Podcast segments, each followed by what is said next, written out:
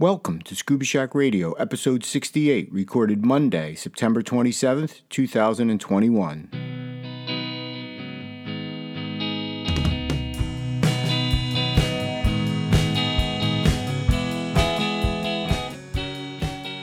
Scuba Shack Radio is a bi weekly podcast in support of our mission to empower individuals with knowledge, ability, and experience to venture underwater in pursuit of their aspirations and to advocate for ocean health and sustainability.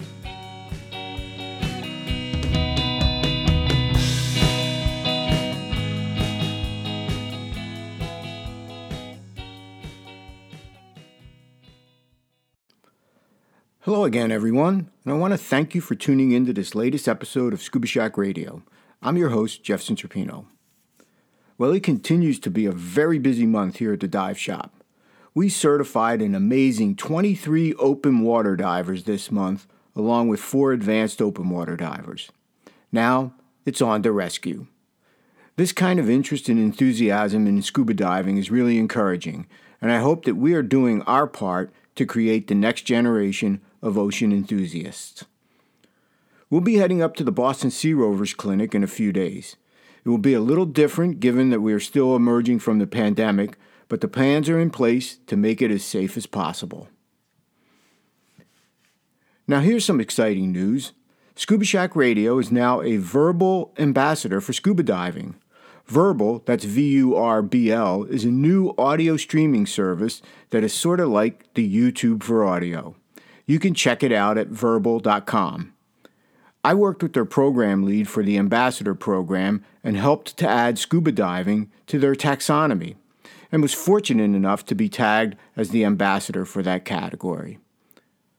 Stay tuned for more as I continue on this journey.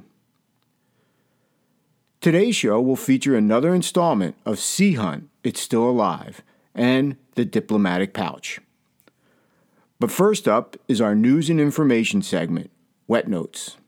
So on with the show.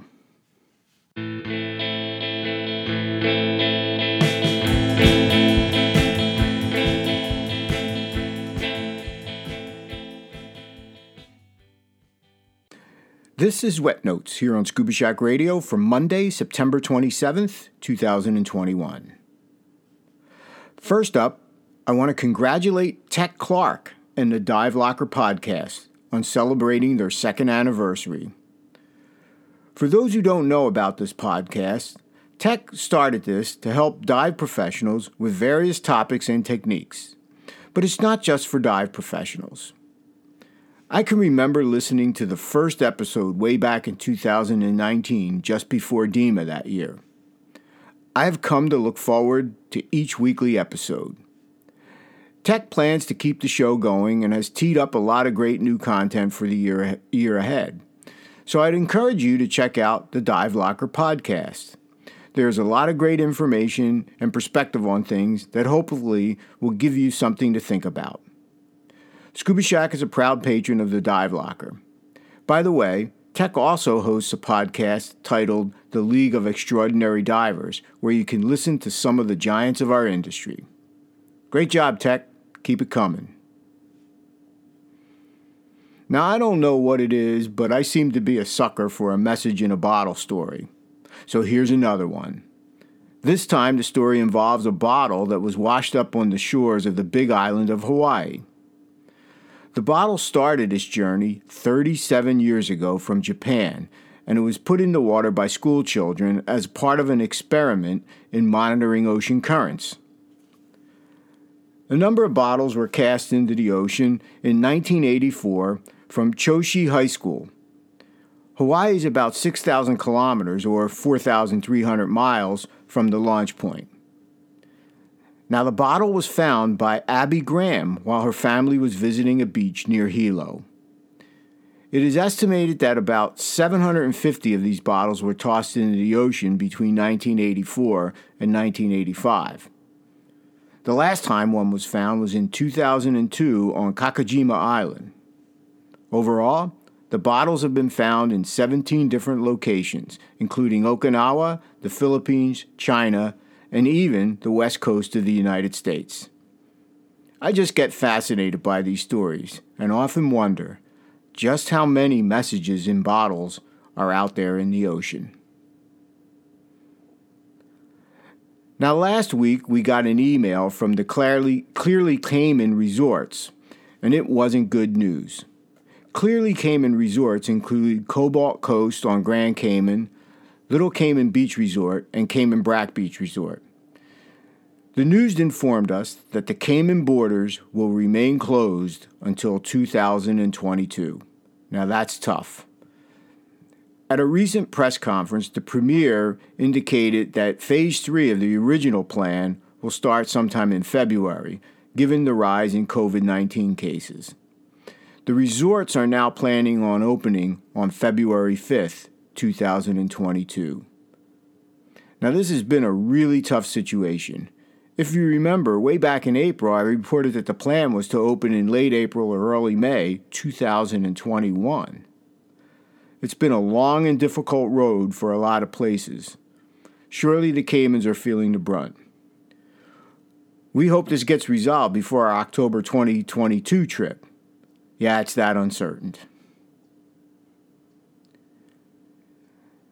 There's been a great deal of communication coming from Tom Ingram, the president and CEO of DEMA, the Dive Equipment Marketing Association, regarding the 2021 show in Las Vegas.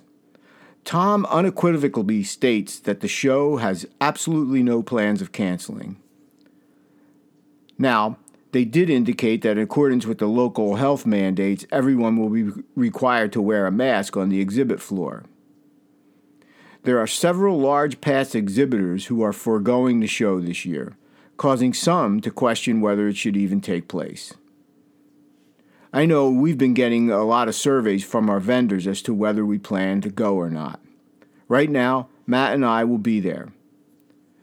Tom indicated that it would be extremely difficult to cancel at this late date given the contracts that are in place, and that if it were canceled, it would seriously impact DEMA's ability to put on these shows in the future. So we're looking forward to a successful show this year out in Las Vegas. And finally, today, I want to talk about a piece of underwater camera gear that you might just want to consider. Now, there was an article from Sport Diver magazine by John Whittle titled Great Camera Accessories for Underwater Photography. It was a Scuba Lab review of the products that the staff took diving at Alexander Springs in Central Florida. First on the list was a Sea Life Sport Diver smartphone housing. Now that's pretty cool. I can remember my first underwater camera was a Sea Life Reef Master with a whopping 3 megapixels. Now, this housing will fit a number of iPhones and Android smartphones. The housing is Bluetooth enabled and is rated to 130 feet. The Sea Life Sport Diver smartphone housing comes with a vacuum seal and dual leak alarms. When you purchase the housing, you'll get a free app that will give you access to most of your phone's usual camera functions. Also included is a red filter. And if that's not enough, the housing allows you to put in those Sea Life color changing moisture munchers. Yeah, I remember those. Now, the housing isn't cheap as it retails for $299.95 US. But if you want to travel light and still get some great underwater shots of your adventures, check out the Sea Life Sport Diver smartphone housing at sealife-cameras.com. Well, that's it for this edition of Wet Notes here on Scuba Shack Radio.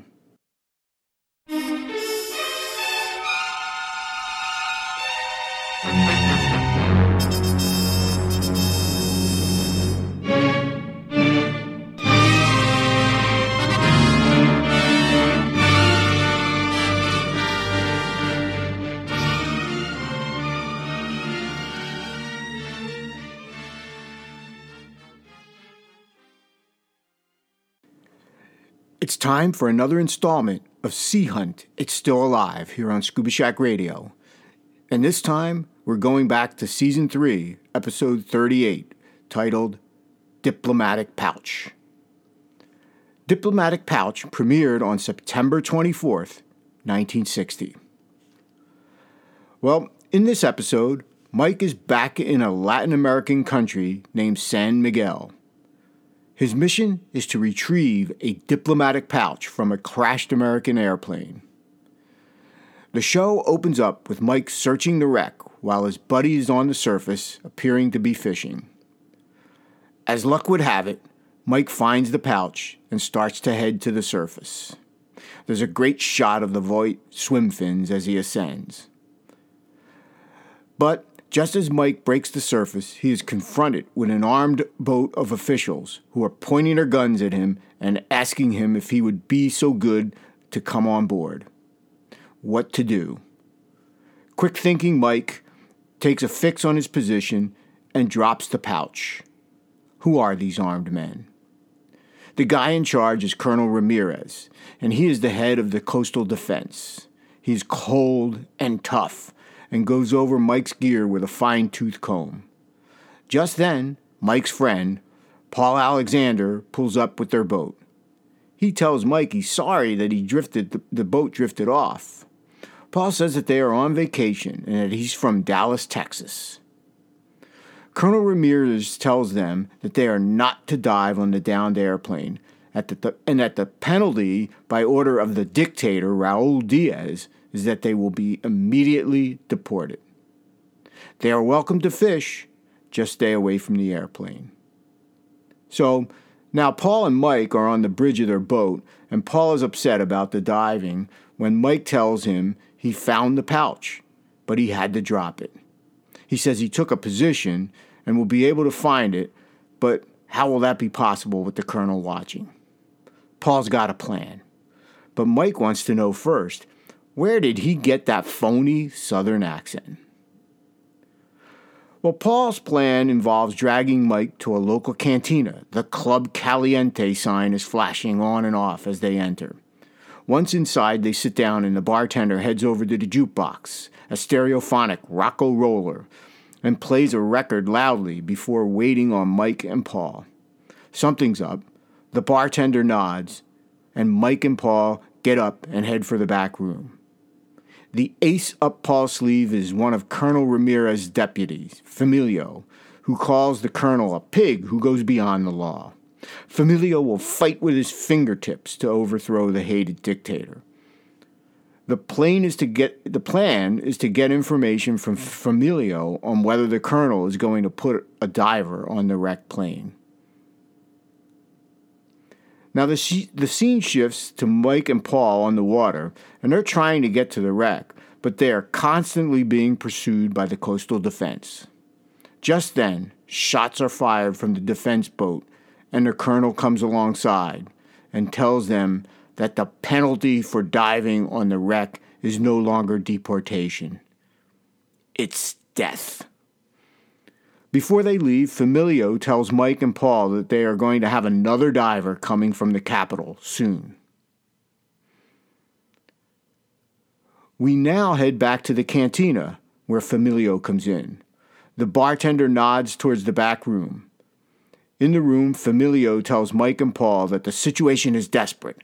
What can they do?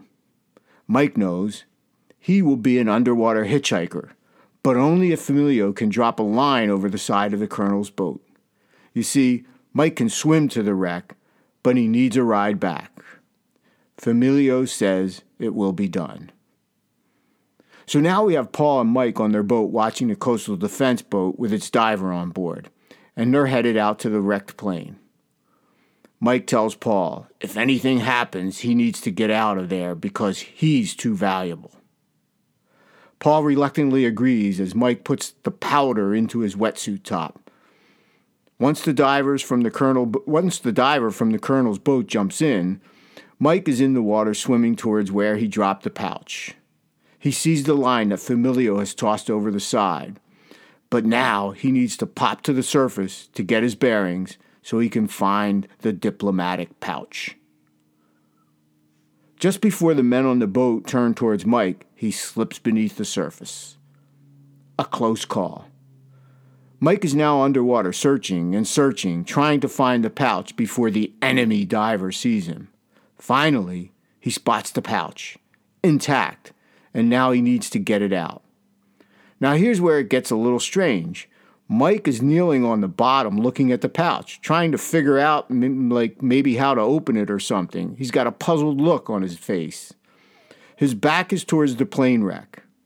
As he's puzzling over the pouch, the enemy diver spots him, pulls out his knife, and beelines towards Mike. As he tries to stab Mike, it looks like the pouch gets in the way. We are now witness to a classic underwater knife fight, where Mike wrestles the knife out of the bad guy's hand, takes out his own knife, and you guessed it, cuts his hose. The enemy diver is forced to the surface, and Mike heads under the colonel's boat to hide. Paul sees the diver surface and figures there's a problem, so he starts to head out. Mike is trying to figure out what to do with the diplomatic pouch when he decides to stick it between his back and his doubles.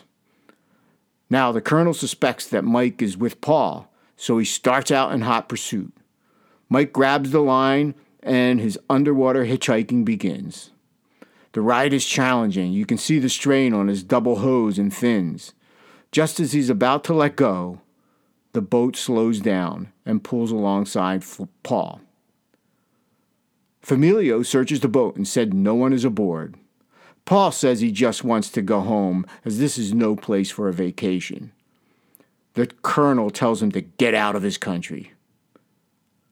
Once the colonel leaves, Paul is despondent at the thought of losing Mike.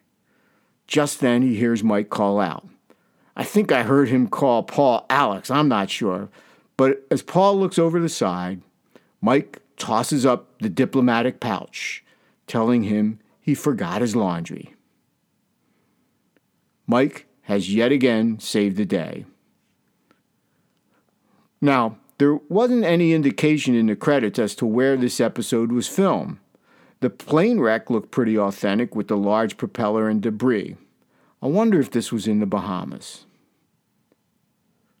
So, there you have it Diplomatic Pouch from season three of Sea Hunt.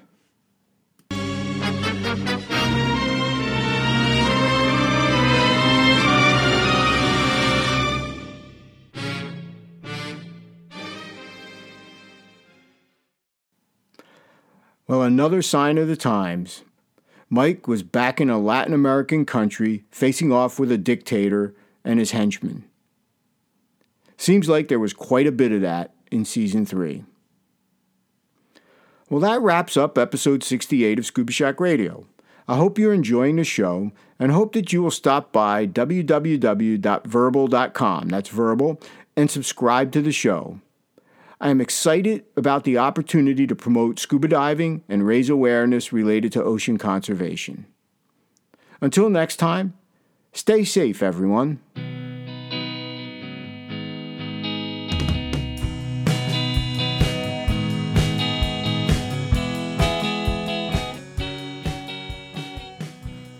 Scuba Shack Radio is a bi weekly podcast in support of our mission to empower individuals with knowledge, ability, and experience to venture underwater in pursuit of their aspirations and to advocate for ocean health and sustainability. Talk to you next time.